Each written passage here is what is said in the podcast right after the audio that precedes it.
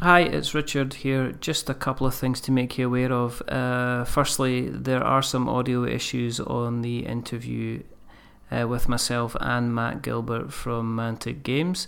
Um, we hope we, we hope that that doesn't detract from what is a rather interesting and fascinating look uh, into the world of you know Kickstarter and Mantic Games. On a on a second note, uh, just really wanted to because we don't do it enough is to just thank um, thank you for listening to the show and whether it be your first episode or whether you've been following us for some time we really appreciate everybody who does take the time to listen because we are aware there are a lot of um, podcasts out there that do what we do. Um, we also appreciate everybody who is ever kind of, you know, who, people who tweet us, who interact with us all across social media as well. So, um, again, just from myself and from Colin, just a big thank you for doing that. Um, and now um, on with the on with the show. And uh, bye for now. Here's some 1980s sitcom guitar music that I decided on.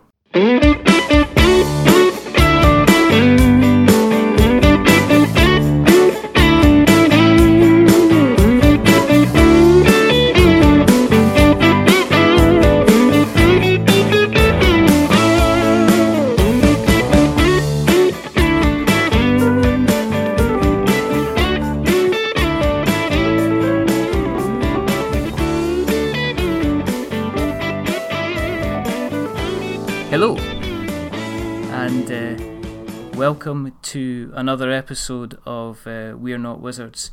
It's going to be it's a bit of a sad one. There's um, there's some horrible breakup news going about at the moment. You might have heard, obviously, that the Great British Bake Off is going to be leaving the BBC to go to Channel Four, and also there's a horrible situation where the wonderful Games Workshop is going to be separating itself from Fantasy Final Fantasy Flight Games.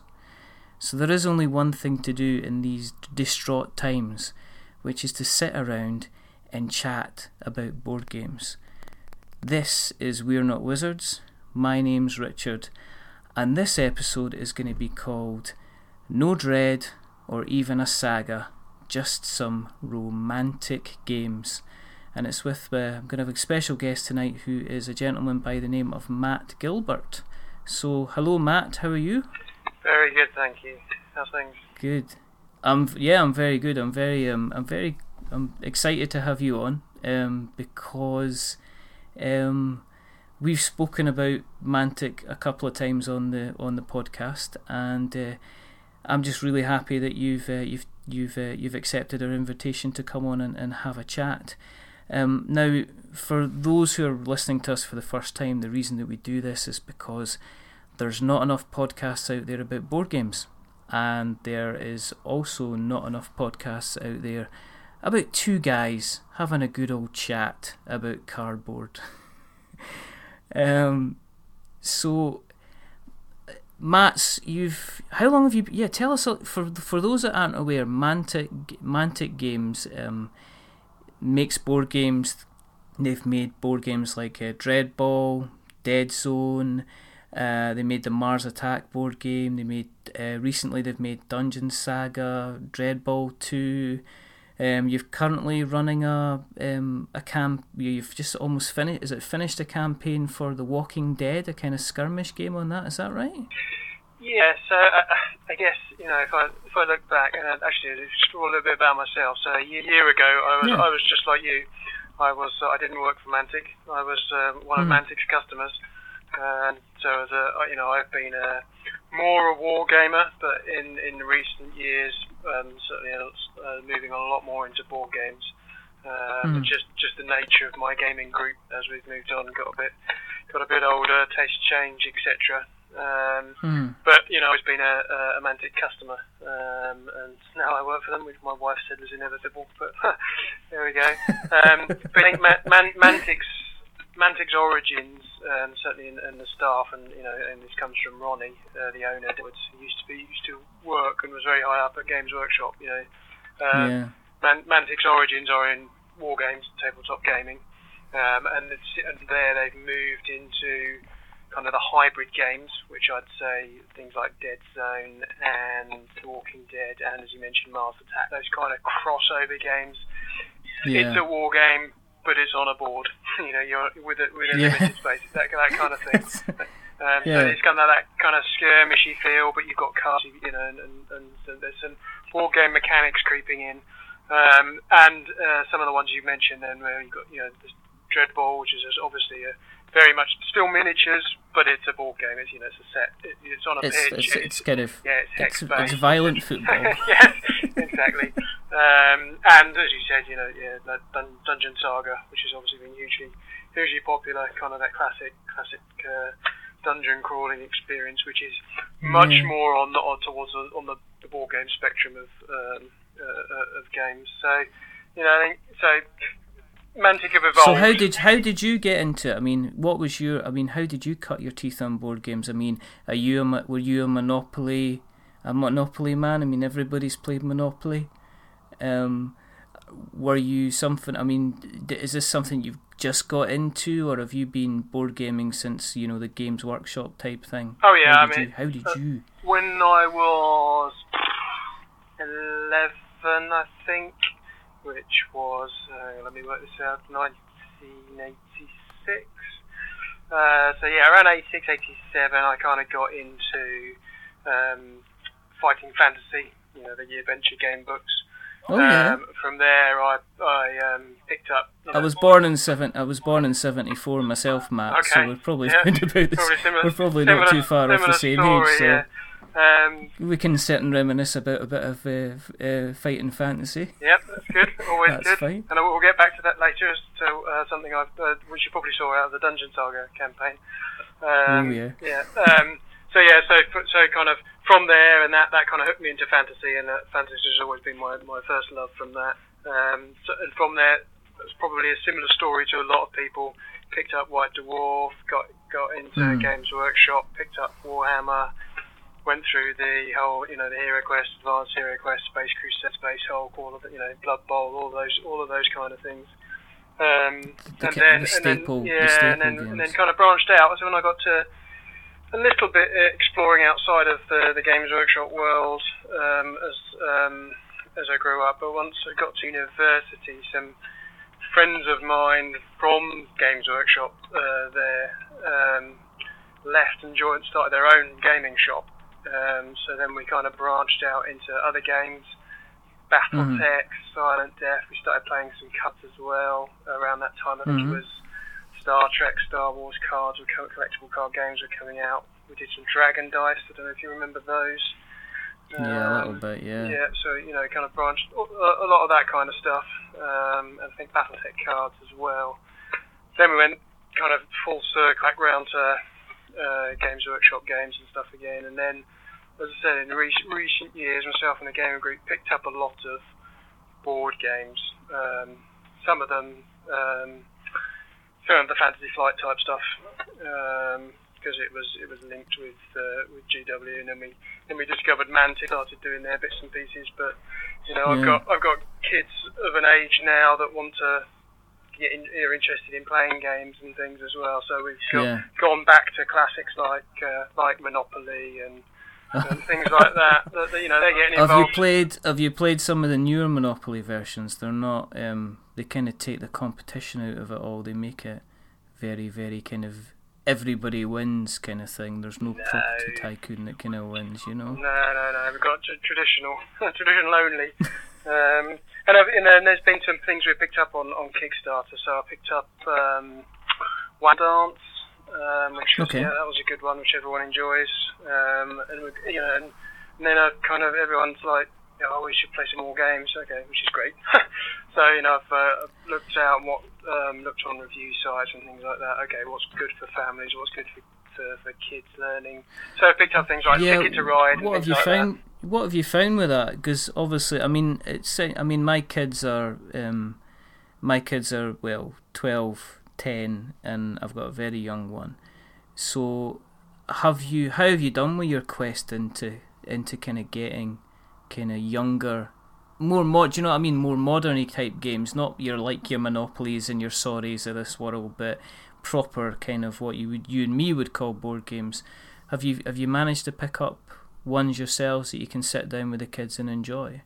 Uh, yeah, my my eldest more so. I mean, she's more inclined to do it anyway, and, and in fact, she's she's um, collecting a lot of models as well, so she's also interested in kind of a bit of model painting and and oh, like yeah, okay. So, you know, she um, I think she went up. She was off downtown with uh, with a couple of her friends, and uh, she dragged them all into Games Workshop, much to the stunned bemusement of everyone in there. I think. You know, bought some blister packs and paints for them, marched back out again. I, think, you know, kind of, I don't I don't know um, if the Games Workshop staff would be used to having lots of uh, younger girls kind of running around them, No, getting not- enthusiastic about models. I'm not sure they were, but uh, but she but she did it. Uh, bless her. Um, and um, she's uh, I think she in fact both of them I think want to come to uh, work with me on the, the beginning of the month because um, Mantica started doing a kind of public gaming day, first day of every or first Saturday of every month, and they're both going to come along to that and have, a, have some play some That's games and stuff like that. But, cool. um, yeah, So you are you like the cool? Are you like a cool dad then? Because you will be. I- I, I mean, like- if you've I got think so. folk in, if you've got folk in the class and they'll be like that, so what does your dad do? He's an engineer. What does your dad do? He's a maths teacher. What does your dad do? He works at a board game company with dungeon stuff and Dreadball and stuff, and it's like, wow. Do you have, yeah. do you have um do you have quite a do you have quite an extensive collection yourself of kind of board games then?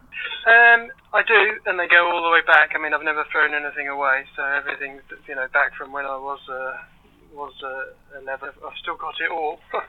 um, Have you got have you still got like Hero Quest and Space Crusade and yes, Advanced yeah, Space Crusade? Have that, you? Yeah, got all of those. Um, in fact, So I think that- I've got a couple of copies of Hero Quest, um, which I've which? I've which I've cracked out and played with the played with girls. Um, and that they've uh, they've enjoyed it. And you know, and in, into that mix, as I said, we've thrown uh, thrown some some new things as well, um, which everyone enjoyed. Ticket to Ride, they quite they, they both enjoy. Um, Have you um, have you tried Codenames yet?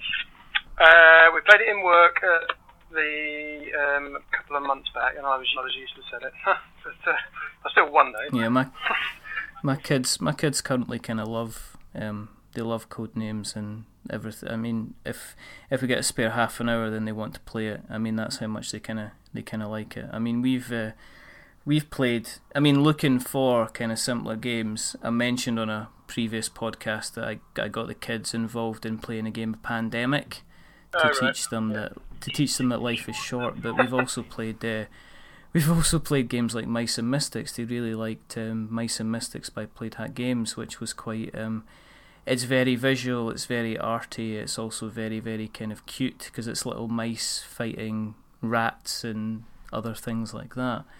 Um, with you being in the industry, are there um, are there are there games that you I mean are there games that you've seen recently that you've you you like the look of that you would like to get to the table yourself you know Bizarrely, my uh, in the, the last year since actually starting to work for for Mantic, I've played the amount of gaming I've done plummeted to almost nothing at the moment. But that's that's, that's, that's partly because of the amount of the amount I've got going on in work. That you know, just kind of keeping everything running and organised and making sure things are on track, etc.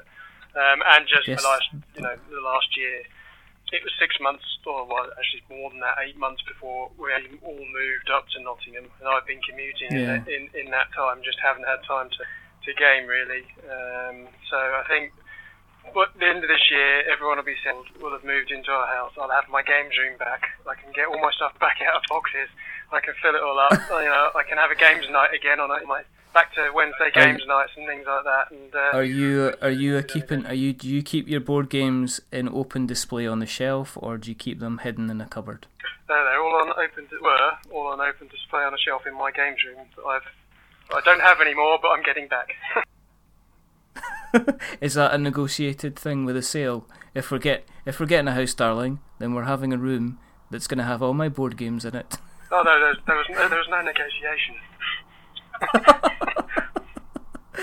then your your wife sounds like a lovely woman she, she played. Uh, she played Warhammer Quest for uh, a year. We had. Um, I think was it. Was really? It? I think it was Warhammer. Yes, it was Warhammer Quest. Was, um, every Saturday we went around. For, yeah, it was about a year.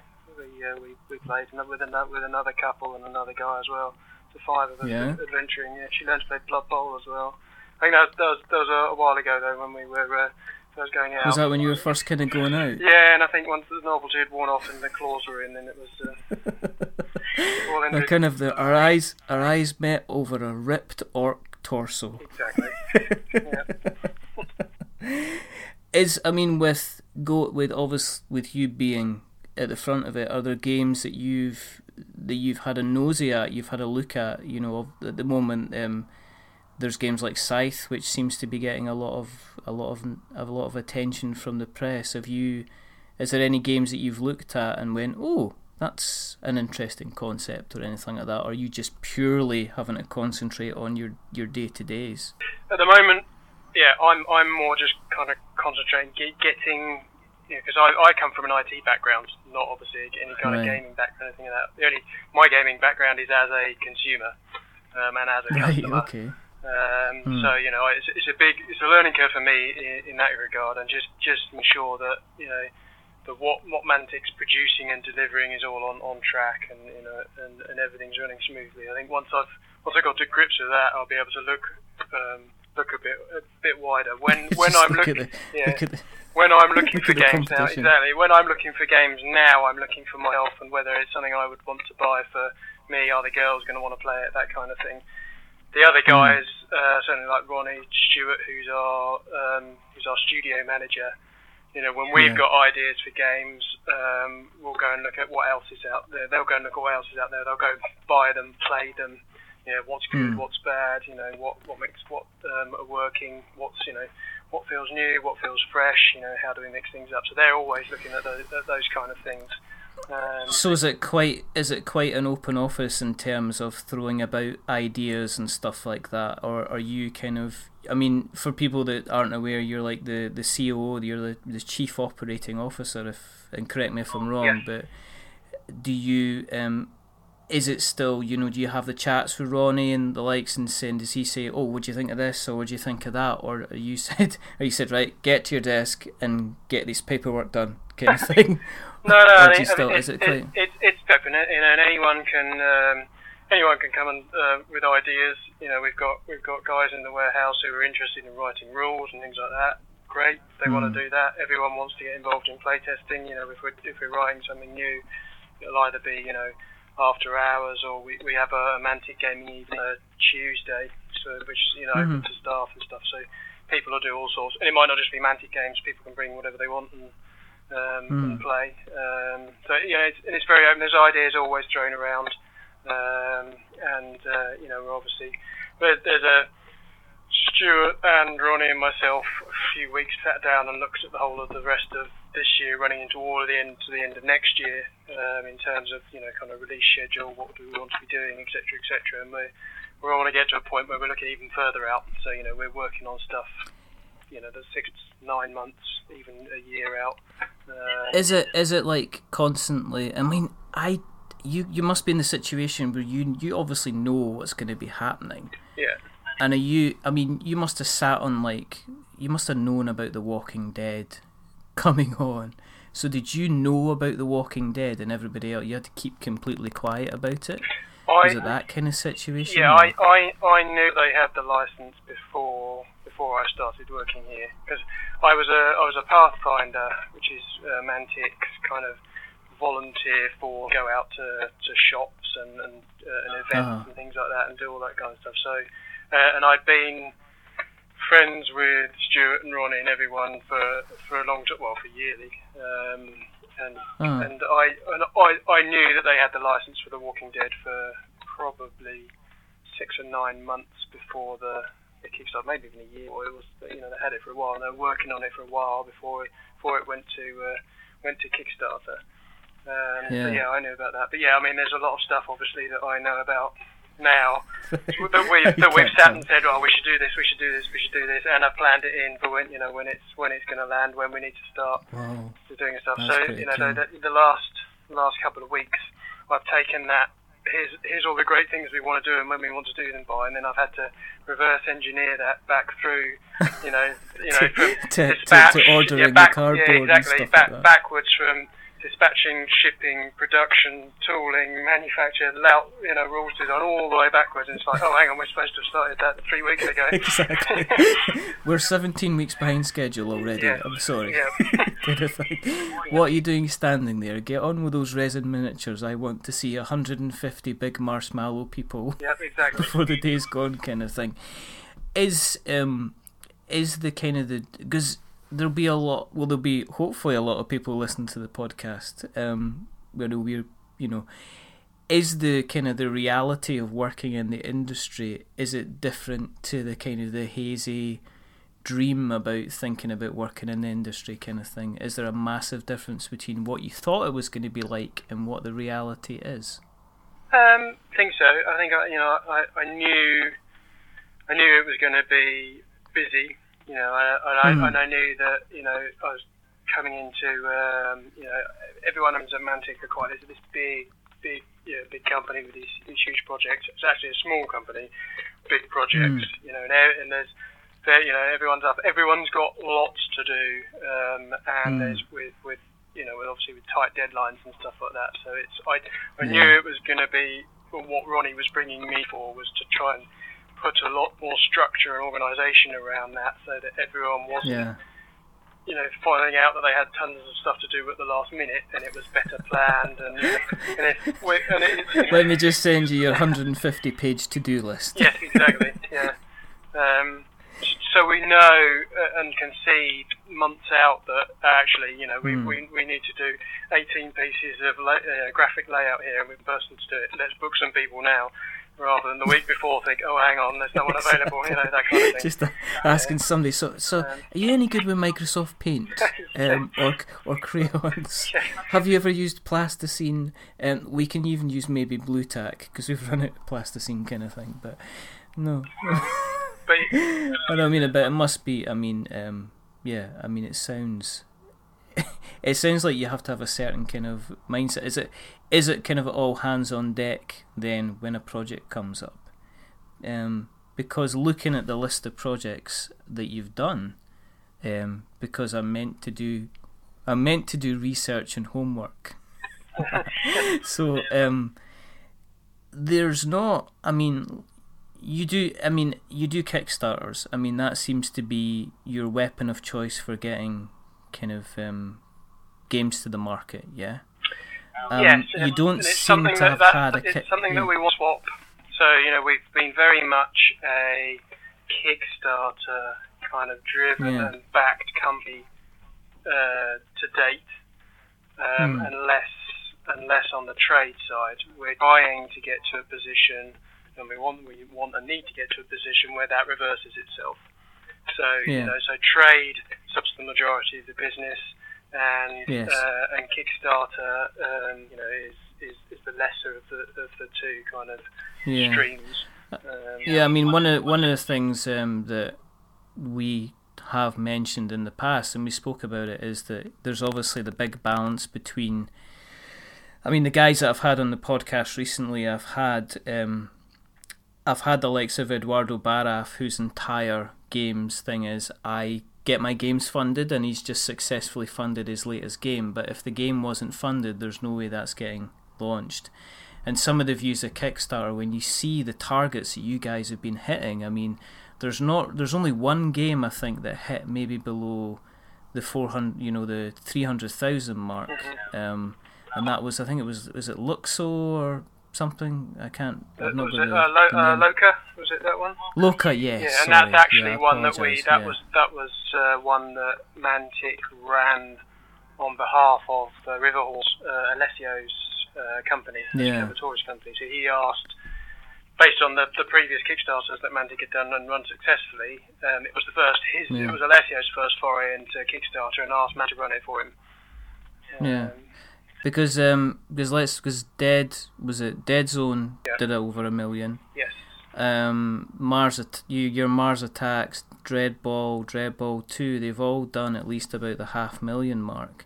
Um, one of the things that obviously we discuss is is you you said just now like we're trying to get away from the kind of the relying on Kickstarter as much and and and, and saying we're going to put a game out and let the kind of trade approach you and say okay we'll have 20,000 copies for our stores kind of thing. Yeah. Are you are you trying to move away from the kind of the almost like the pre-order Kickstarter model because it sounds like that's kind of where you're trying not, to well, not, to go. Well, it, we, I think we want what we want to do is be less reliant on that to release products. So Hmm. you know, we've off of the back of all of those Kickstarters to date, we've obviously done a lot, an immense amount of tooling to that will create Hmm. create models and stuff like that, and it'd be great to be able to reuse those in new ways in new games like that. So you know, re, reuse of assets. You don't have to tool again. The biggest expense, you know, especially for us because a lot of our a lot of our stuff is very miniatures heavy, is is tooling costs. So you know, tools, Mm. uh, steel steel tools to have because you you got you've got the concepts, then you've got the sculpting, then you've got the, the tooling, and that's that's that's expensive, and then that tool, you know, the, the, the layout and all of that stuff, how to how the tool's going Mm. to get constructed, then that steel has to be cut. Um, you know, and you're talking, you could be talking tens of thousands for a set. Um, you know, once- Yeah. once you once you that, and then of course you then have to produce it. Now, obviously, just pla- shots of plastic tool aren't very much, but they are if you're then No. if you, you've got to do that and you need to do it three times for a kit um, or, or a box, and then you've got you send that out to five thousand people, it suddenly starts mounting up very very fast. Um, Yeah, so, so a, a yeah. lot of a lot of what we get on Kickstarter is goes into tooling, and that that mounts up pretty fast. Um, yeah. so But I know- suppose getting the tools together that kind of helps with the future campaigns if you've got that tool set in place, I guess. So I think what you know, so where where we are is we've now got we're starting to get enough traction in terms of a customer base and things like that that we know Hmm. we that we can start to explore creating tools and things for plastic sets outside of Kickstarter because we've got we're more confident that that tooling will repay itself in sales. You know, Hmm. stra- straight away. The, the danger when you're you've got a small customer base, you invest so much in, in the tooling, and then if you if it doesn't make itself back within the first month or two, you're really struggling. Um, which is why Yeah. Kickstarter, having that, that money there and all that commitment from people, you know, Mm. you- basically you, you, you, you know that the tool's going to pay for itself, the product's there, it's ready, and of course, with all you know, once you get stretch goals and everything else, the the product becomes much more than it would have ever have been if you hadn't if you hadn't had all that, that money and that commitment and Well, that investment. Yeah, I and mean, let's face it. I've- I mean, a lot of the board games that, that come out there, if they're not Kickstarter, it's like you're getting your final product. You don't get the. I guess you don't get the situation where you get a sign next to say um, a copy of Settlers of Catan in Waterstones or a another high street store that has, guys. If we sell fifteen hundred of these, everybody gets an extra five tiles kind of thing. You don't get that in the kind of the, the normal kind of retail model. So Kickstarter can be um, it it can open up um, it can obviously open up a much larger experience to the person that's back in the game in the in, in the first place. Um, obviously one of the one of the things and let's I mean we ha I went on a rant in about a couple of episodes ago because I, I, I backed, you know, I was involved in backing Dungeon Saga. Yep. And I got the, the, the stuff through and, you know, everything kind of came through fine. You know, I think probably because of how, you know, where you guys were based and stuff like that as well. And the, I, we had, I had a, it was a comedy rant. I wasn't angry. It was all very, very tongue in cheek. But the, the main thing was the adventurer's companion. Now looking back on that, it was quite, it must, it was quite amusing. When you when you see it, you'd flick through it and there was some mis- misprints on it. When you reprinted it, it, it came in an annual and it didn't fit in the box. Who I shout at? Who I shout at about that? Um, Who who made that decision? um, I could, I can probably guess, and uh, they're no longer in the company. Because you got to understand, right? I had, you know, I I'm one of these people that if you know, me and Colin are both these people that eh, we do it like it's almost like a fire and forget kind of kickstart. I think a lot of people are the same. You kind of, you know, you look at a project, you think, oh, that's quite good. You back it and then you forget about it because you're not kind of physically saying, here's money, okay, I'm taking my box away today. So it's it can be for a different experience. But I do remember, I do remember being at the club. saying, "Okay, here's the here's the replacement um, companion thing," and try to put it in the box. and I tell you, you weren't cursed much, but you were cursed cursed a little bit. Um, I mean, but I mean, there were. I mean, there's there's obviously there were some there were some issues with delivery and logistics and stuff like that, which happened, you know, with that Kickstarter.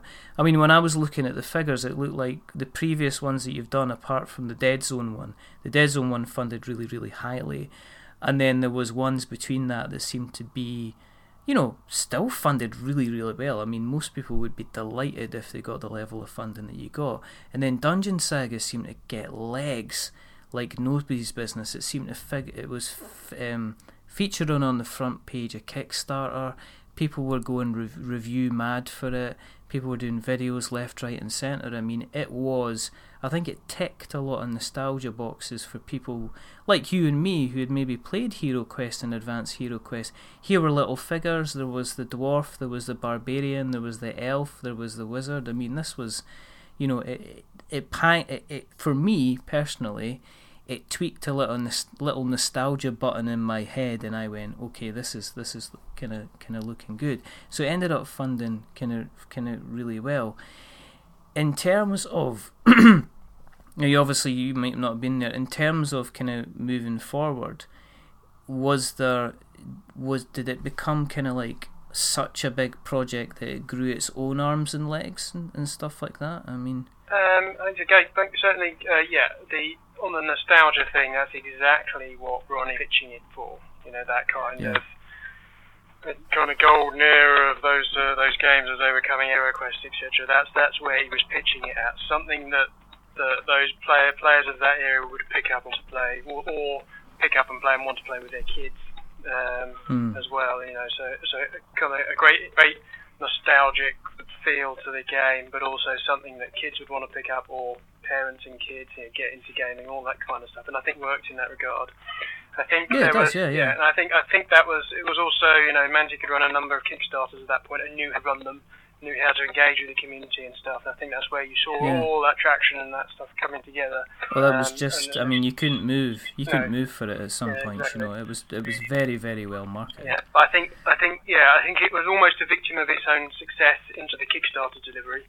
It's it's in in retail it's, it's been massive and, and hugely popular you know, we've we've been out of stock on, on items for on you know and waiting for, for stocks to come in from China, etc.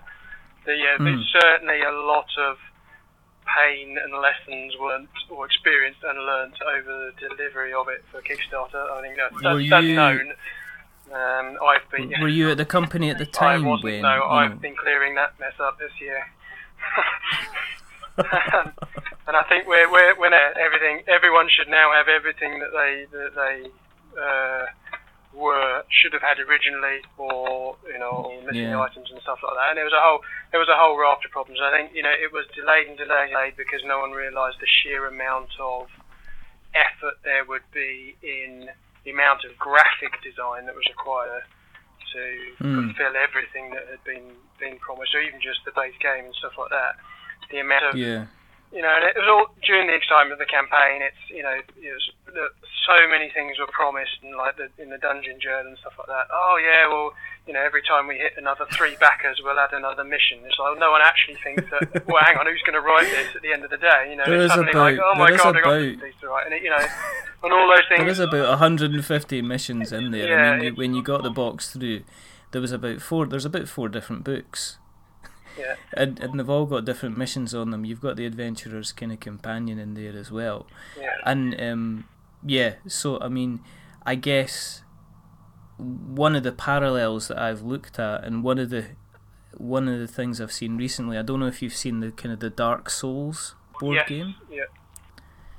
And it kind of went.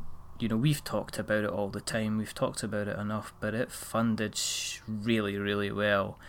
And when you were aware of that, were you sitting there going, "Guys, get the coffee on"? because you think you've made this amount of money, you're gonna have to catch up on your sleep now. I mean, um, do you when you see something really really funded and it's a surprise, are you kind of thinking, mm, guys, uh, I hope you have a, a, kind of a better time than than maybe we had, or no, I, I, I think you know if, if it's if it's an established company and they've done it before, they know.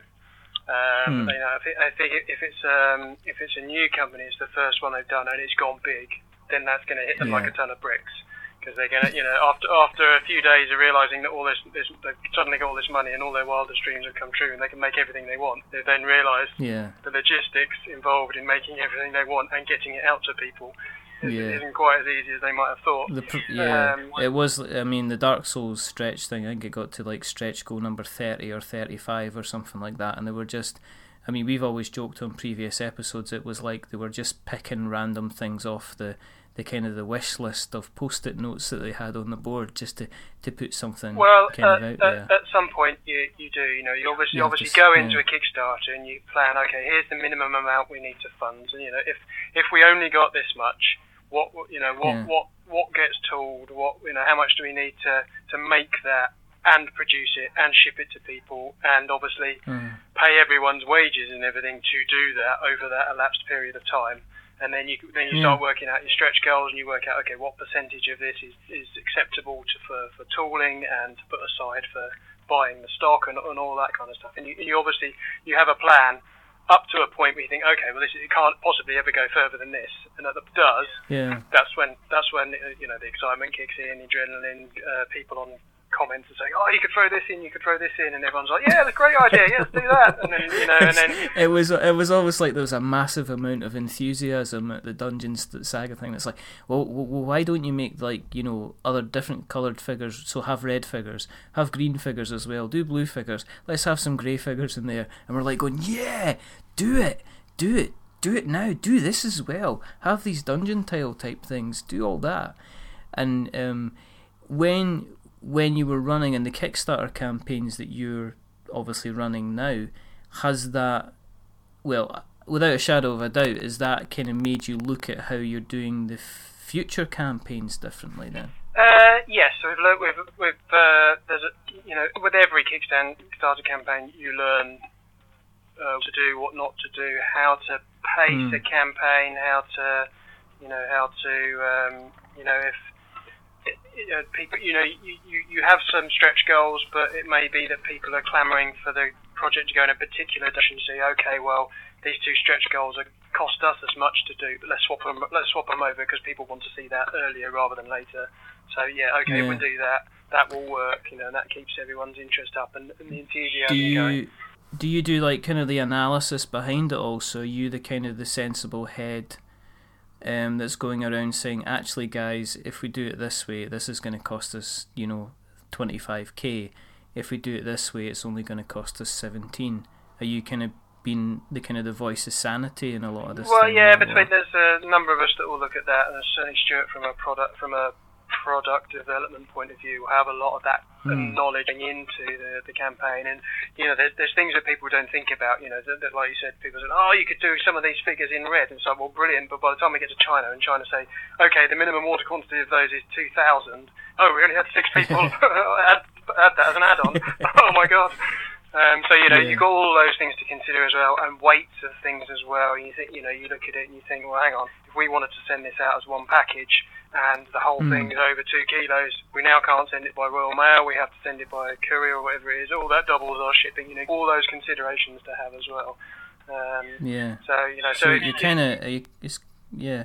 So you you've got to plan all this and kind of making making sure it, yeah. making sure it's going to happen. Yeah. So you need you need a sensible plan going in, and then you have to be excited, but but remain sensible and and and be just be wary of the you know how are we actually then going to do this, you know, make it and deliver it and get it to people within mm. that budget, uh, etc. Uh, and you know, we, we've looking going back and at our Kickstarters, all that Kickstarter money is almost consumed by by each Kickstarter. You know, you look at it and it's like, okay, the net, you know, everything's yeah. everything's done. It's all got to people. The net yeah. after ev- everything's been paid for and everyone's been paid to do it is zero. You know, it, it, it, balances out. It's like, oh, actually, but at the end of it, you've then got you've also got a product that can go to retail, and at that point, it starts making it starts making money. Yeah. Well, I've seen. I mean, I have seen it around, and um, I've seen it around, and there's a local comic shop for near near myself, and they're stocking Dungeon Saga. It's now a regular feature on a couple of um, board game websites that I look at as well. They seem to have it for sale, so it's kind of uh, grown its own little, grown its own kind of little set of legs. Um, let's you know, let's put away Dungeon Saga, and you know, one day I shall laugh at the companion's manual and the size of it. But um, moving forward, you're you've obviously there's um, there's been Dreadball two. Yep and there's also been the the Walking Dead campaign. Now, can people still go ahead and, and can they jump in on the Walking Dead? Is that is that now closed, or can people still kind of go and back that? Uh, can't back that one anymore. We're taking pre-orders for the retail launch oh, on our website. Um, the okay. kicks, the, all the Kickstarter first wave boxes um, are all on. Actually, they've gone to port. They're Probably on a boat by now, um, heading to the UK. Um, so they'll be shipping out in October, um, and then there'll be a boat following on behind, which will be the uh, the retail stock, um, which is a uh, November November launch.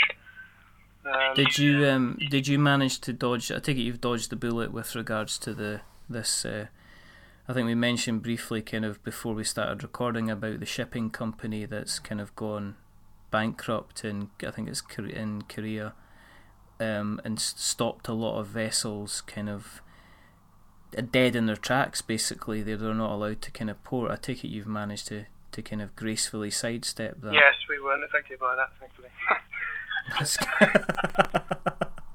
you imagine that just like putting it on and going, guess what, guys? You'll never guess. Sit. You might need to sit down. The big boat is stuck.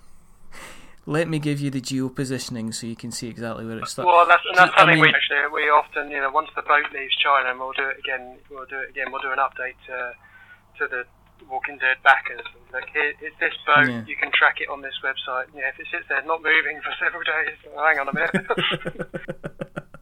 you feel like that. You get panicky, and then you have to say, well Go on then, Ronnie, you check the comments. I'm not checking the comments. Well, you check the comments. I don't know. You published the Kickstarter. You check the comments. Well, who's going to respond then? I don't know. Who have we got that we don't? Who have we got that's done a bad job this week?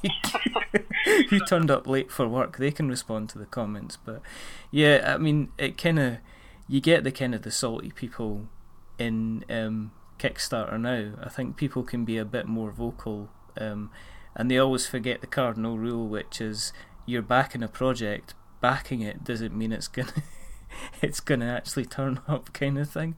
Um, I mean, if, it, it, you know, Col- Colin, con- Colin constantly goes on about the 3D printer he's never ever had. So that's it. I mean, um, you're you're investing. I mean, you're investing, aren't you, in a in a in something new? Um, yeah. And um, you know, there's there's well, there's inevitable. There's not not many Kickstarters hit the dates that they, they anticipate. You know, as, as as as a company gets more experience, you know, they'll probably know that actually it's going to take that much longer than. than, I, th- than I think, in all fairness, I think in all fairness, I think if you're the if you're expecting kind of these things to hit on the date when there's so many factors that are kind of against. I mean, I don't. I've had guys hit early it's funny, I've had guys hit maybe a couple of weeks early because they've managed to avoid. There seems to be a couple of windows, like avoiding kind of like the Chinese New Year celebrations. Absolutely, yeah, add three weeks um, everything that's happening in China. Then, then yeah. yeah, and then just absolutely nothing happens, and so everybody's stuck. But yeah, I think we always say on Kicks, we always say when we're talking about Kickstarter, you know, buyer beware. You know, you've got to you know take a look at the company, see what they've done before, and stuff like that as well. The other thing is, do you think that with um, have you noticed a change in the number of kind of uptake that you're getting because of the exchange rates and things like that? Have you? Um, I have you... don't. No, not really. Um, mm. I think you know America's becoming one of our bigger markets, or it actually is our biggest market now mm. uh, this year. Um, so you know, we do so our Kickstarters in dollars. So you know, yeah. got, you know, I don't think we've really noticed. I mean, some people might have. Um, I mean, I know there's there's there's been talk of the Kickstarter fatigue as well. There's people not wanting to, you know, they've done so many that you know they kind of oh, not another one, and not just from from Mantic, but you know just in general. No. Um, and I know we've lost, we've, we've probably lost backers over Dungeon Saga. Uh, I'm sure we have. I know that we've, we've cleared it all up now. All the customer service issues are, um, are, are dealt with. The first things I did when I got in was put in a proper help desk system for, because of, yeah. because the way it was all managed before was was okay when the company was small and the customer base was small and the amount of issues coming in was small, but when Dungeon. Saga hit, it was just you know it was, it was thousands of emails that people were just drowning in. You know, no way of tracking yeah. them or getting back to customers, and people were waiting months for replies and stuff. And we just had to just uh, just had to deal with that. Um, yeah. And we've got a position now where you know someone can come in, one person can come in, and by lunchtime they're done with all the tickets, you know, and then get on and do something else. Yeah. So, you know, yeah, just, yeah, cool. need, but I know we lost a lot of faith with people um, over over Dungeon Saga, and we're, we're completely aware of that we've got a survey out at the moment actually um, to okay. asking asking people, you know, what what is your experience with Mantic with Kickstarters? You know, what what do we do well? What do we do bad? What you know, would mm. you back another one? If not, why not? You know, just just to either um, to, you know to find out what we don't know and to um, yeah. just to see what you know. Yes, we we um, we acknowledge that we do well and we do stuff not so well. Mm. You know, and we have made mistakes in the past, and here's how we're going to deal yeah. with them moving forwards. Yeah, I think the old, the old, the, only, the only one that I've ever um, kind of narks me a bit is if the backers get stuff after it's or at the same at the same time as it's maybe kind of hitting retail, and that's maybe a petulant little schoolboy way of looking at things, but I think uh, you know. Um, I guess if you think, well, I've put the faith in it, I'd like to get my hands in it before kind of um, maybe other people did. But yeah, I mean, apart, it, apart it's from, something Ronnie's always been very keen on to make sure that Kickstarter yeah. backers get their stuff before it goes to retail. And we always try to plan that, but you know. Think, yeah. think sometimes, you know, oh no, that wasn't a that wasn't a go at you. That wasn't a go at you no, guys to say it, I never. It, you know, I was saying it in the store, but you know. Yeah. I think it is something that, something that happens. I think uh, you you see that you to comment on forums and stuff all over the place. I think you know. I think it's a lot of people. It's it kind of it's almost an expectation that as a Kickstarter backer you'll get your first. But I think even if if I take a step back as a as a customer, you know, nothing to do with Mantic or anything else. I mean, I don't think I would have if it had arrived at the same time as ever was it going to retail or even a little bit afterwards. I probably got it for mm. half the price that people are buying it at retail, and probably got a whole load of cool stuff extra as well. So, mm, yeah. kind of swings and roundabouts. Uh, yeah. Do you um do you get? I mean, do you have a fine collection of Mantic games on your shelf then? Uh, I do quite a large collection, yes. um, but again, bizarrely, since I've started, since I started working for Mantic being a year, I don't think I've bought and the romance is gone. Time. Well, no, it hasn't gone. I just haven't had time. I've had no time to do any painting, no time to do any, anything really. Um, are you a bit of a paint? Are you a painter of the models kind of thing? Uh, yes, and uh, but um, I think probably like most people, like in, uh, fits and starts, so I'll have a period where I've, I've got I've got time to painting and I've got the enthusiasm for painting, and I'll get a load done. And there'll be times mm. where I just look at it and think, oh no, I can't do that. But I'll buy, See, but right. I'll buy some more and add to the pile. I'm alright painting as long as you're quite happy to have something that looks like it's like chewing gum dipped in multicoloured bits of paint. Basically, that's where I'm, that's. Where, I used to be really good. I actually do paint and I draw, but I'm not very good at doing models. They always end up looking like they're kind of Alice Cooper because I end up putting too much black in the eye sockets and then try to do the eyeballs, put white on top of them, and they just look absolutely absolutely ridiculous. I could, I, I, could never let anyone else paint my models for me.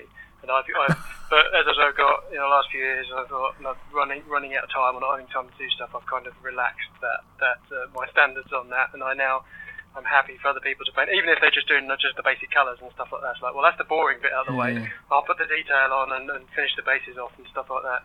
Um, the last um, the last guy we spoke well the, the, the previous episode the, the episode that aired just before this one will um, the guy was one of the he won um, Gary Devereaux his name is he won kind of Golden Demon Awards mm-hmm. so he's one of these guys where you look at something and you just like go how how do you even paint that kind of thing. It's kind of like details. It's like, what have you done?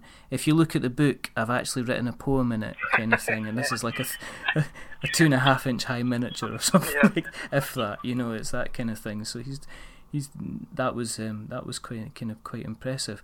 What's um, what's next from Mantic? I mean, obviously we've we've talked about The Walking Dead, which I'm going to take a look at because sounds kind of interesting. What's next for you guys? Going forward? I mean, obviously, I don't expect you to give me. I expect you obviously to to send me the Dropbox, uh, a spreadsheet of everything you're doing for the next eighteen months, if you if you don't mind. Um, you just have to say yes. Yeah, I'll just mash the keyboard a bit. And, yeah. I'll, I'll, make some stuff up. Yeah. He's doing my he's doing the My Little Pony Dungeon Attack Saga. No, no, I think that's Alessio. He's doing something. He's into his mind Is, at the moment. I mean, is there anything you've got coming out that you can mention? Yeah, I mean we've got for uh, the Kings of War, so uh, which is our you know our big tabletop mass battle yeah. war game. We've got Kings of War Historical, which comes out. Uh, is at the printers at the moment, and that comes out uh, at the end of this month. Um, okay. And our compendium as well, which is our first attempt at like a, a catalogue, but, but plus it's got some gaming content and stuff in it as well. Um, and if that proves popular, you know, we'll do that either annually or maybe maybe uh, you know every, every, six months or so, um, and mm-hmm. just refresh that. Um, we're the, we've got our first half novel um, coming oh, out, which we're printing. Um, that'll be out, I think, December, so Christmas, okay. along with um, compilation of Dead Zone short stories, which has been available. It, it was that was done as part of the original Dead Zone uh, Kickstarter, oh. and it's been available digitally. We're having that physically printed, so that'll be a book. Um, as part of the Dungeon Saga Kickstarter, um, there were yeah. two adventure game books. We're going back to our fighting fantasy. Um, I, the first one of those, that's currently also being physically printed um, and that will be available to uh, in December as well. So all that will get released in December. Did you did you have a go of it then? Have you actually sat down and tried to play it, or it again is this you just not having time? Uh, well, I wrote it. I wrote that one. You wrote? Yes, oh, sorry, I wrote it. Yeah, yeah, yeah, I wrote sorry, that one. I didn't hear. Um, so, Whoa. and I've got, and I'd started, I'd sketched out what the second book would be. Um, yeah. uh, but um, not having time to write it, a guy Tom Pike who's uh, who's uh, writing that one, and uh, should see the first draft of that in the next couple of weeks, and, then we'll print that one too. So hopefully that that gets you know that nostalgia for everyone kicks back in again. That gets popular, and then that might become a, a long running series. So uh, so you're a so you're a you're a painter, you're a gamer, you're a writer. Are you a singer, Matt? Do you sing? No, no, that'll be Is there anything you don't do? I don't sing. Well, there you go then. That's an exclusive from We're Not Wizards. Matt Gilbert, master of everything except singing. Yes. um, what else got coming up? So yeah, I mean the rest the rest of the year, kind of you know October onwards is really all about Walking Dead, um, and then we've got. Mm. Retail waves two, three, and four, which take us all out to the end of next year of that. So it's kind of every four months the next wave comes out. Very like, like mm. very much like an X-wing model um, of, of release. Uh, so there's an expansion and there's more more uh, figure boosters for each wave. Um, yeah. We've got more more stuff coming out for the war throughout the year. Uh, we've got a source book, big source book, because everyone's after more background, more fluff and stuff like that. That's going to be at the end of the year, and that will be influenced. There's a, a you know a, a, portion of that, and the and the world map will be influenced by a big summer campaign which we want to run uh, next year during the summer, and the outcome of that will influence what then finally goes into that source book and what the map looks like. So that'll be quite quite uh, quite. So you are kind of you're kind of going slightly Games Workshopy in that you're building up like a universe around. Yeah, well we've got two. So we've got the fan- yeah we've got the fantasy one, which is set in the world of yeah. uh, of uh, Mantica, original name there. Um, and then there's our much much bigger kind of the Warpath universe, which is where Dead Zone's set. Um, and it's where yeah. the Warpath game and Firefight will all, all, all be set. Um, Dungeon Sagas is set in the in the fantasy, the Mantica world. What the adventure game books are as well. Um, and we're, what we're trying to do as well is make is have characters and events and storylines and threads in each universe tie into the games. Um, mm. So um, in um, Dungeon Saga, some of those characters appear in one of the um, uh, Kings of War books. Um, some of the events That's from nice some of the events from that and Dungeon Saga are mentioned in my game book. You know, so just try that kind of world building stuff. Um, and for um, probably the, the big Kickstarter that we're uh, about to do, um, and will for delivery next year, will be what everyone's calling Dungeon Saga in Space, which is which what? Star, oh no, hold the phone. Let's see Dungeon Saga in Space, which is going to be Star Saga. Really? And when's that coming out? That um, will be uh, this month. Kickstarter will start. Really? And we think this is going to be. We're very excited for it. We've been playtesting it, and we've been kind of teasing well, it out there. My, my little ears have definitely pricked up. Because um, yeah, I'll be checking it. As we will check, I guess the proof of the pudding with the whole dun- with the Dungeon Saga saga is to see what people make of of Star Saga and you know what the the backing levels are going to be. Um, and we've, we've like, taken. I think one one of the, we're going to tackle it in a couple of. Ways. We're going to say, you know, these are the things we know we got wrong with with Dungeon Saga. These are the re- these are the reasons that Dungeon Saga were, were great. Um, that everyone thinks it's great. You know, everyone's out there playing it. It's been a massive success at retail, etc., etc. Um, we're going to do that again. We're laying, we're laying on top. Here's how we the rules, made them better, how they now fit in and more into the on the in the sci-fi bit. Here's what we are and aren't doing, so we'll make it much much clearer. We weren't very clear with uh, what the Adventurer's Companion wasn't, and it became through the excitement of the campaign and everything else, it became something that wasn't possible for the rules to support really. Um, so I think a lot of, a lot of people are using it, and a lot of people are having fun with it. A lot of people, mm. a lot of people equally found it kind of unsatisfactory and didn't quite match their expectations. So we're going to be very clear up front what we are and what we aren't doing and what what, what the game stringent is. On yeah. It, yeah. It, we've built in things like um, solo play and cooperative play into the mm-hmm. core rules, so it, it, works, and the same set of cards works whether there's a, an overlord player or no overlord player. It's the same same yeah. same deck of cards. It works in all exactly the same way. Um, it's a set of mercenaries, but um, and the way we're working is very narrative based, much more RPG like or light than even Dungeon Saga. Mm. Much more. Um, so there's a whole narrative campaign. You know, you, you're reading out what's happening. M- m- lots more puzzles in the rooms. There's no.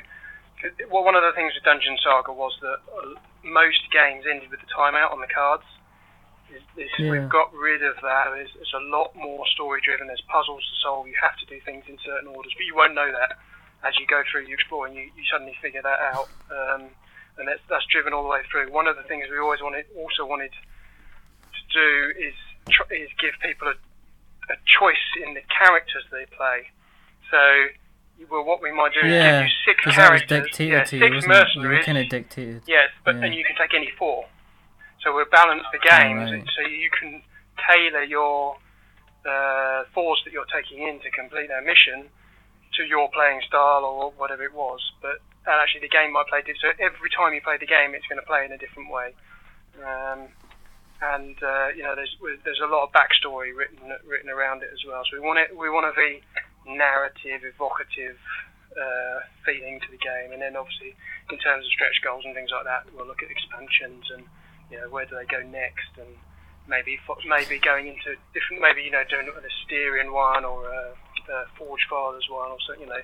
There's, there's, are you going to be Are you to be doing a box in the shape of a rocket ship? We're not. No.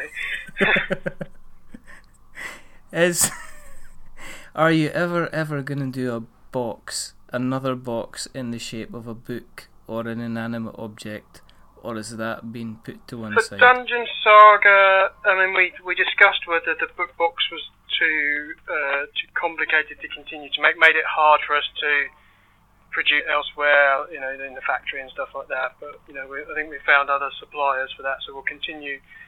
Anything Dungeon Saga related will probably continue, Will probably continue in box. box because it continues the theme. I think Star Saga will not come in the shape of a big it star. It won't be in a big star. no, we're not looking at a box. What we're what we're probably looking at with with with um, Star Saga is probably a box.